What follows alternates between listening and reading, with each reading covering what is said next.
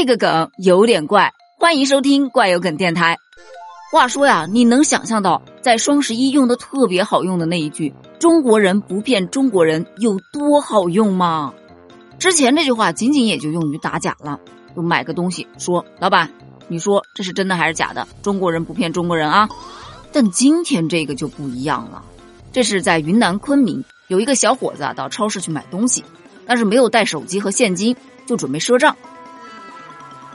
他一走到店里就跟老板说。老板，我没带手机，也没带现金，我可以买点东西吗？你可以加一下我的微信，我回家之后就把钱还给你。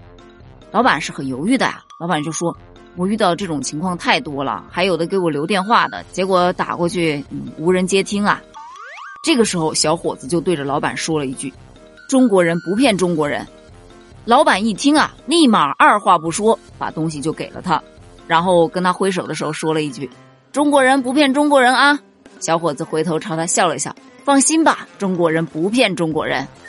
而小伙子回去之后也非常准时的就把这个钱给转给老板了。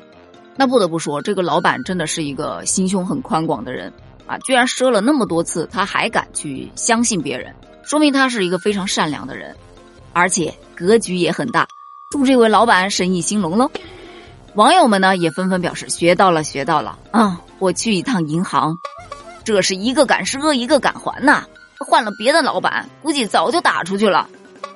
这老板不错，格局打开了呀！真善美随处能见，真好。建议老板还可以对着他唱一句：“爱真的需要勇气。”你说这会不会是因为有摄像头啊？不管是不是因为有摄像头，但这个老板的做法确实值得点赞。